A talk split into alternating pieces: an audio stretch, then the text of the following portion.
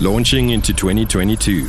Be gentler, softer, and kinder to each other. twenty twenty-two, we walk the journey together. Parents feel so inadequate in, in terms of guiding and helping their children. And maybe what this is about is thinking about what our roles are. What are our roles as parents? And we can't walk their walk. We didn't take on that responsibility. We took on the responsibility to support them and to offer them the structure.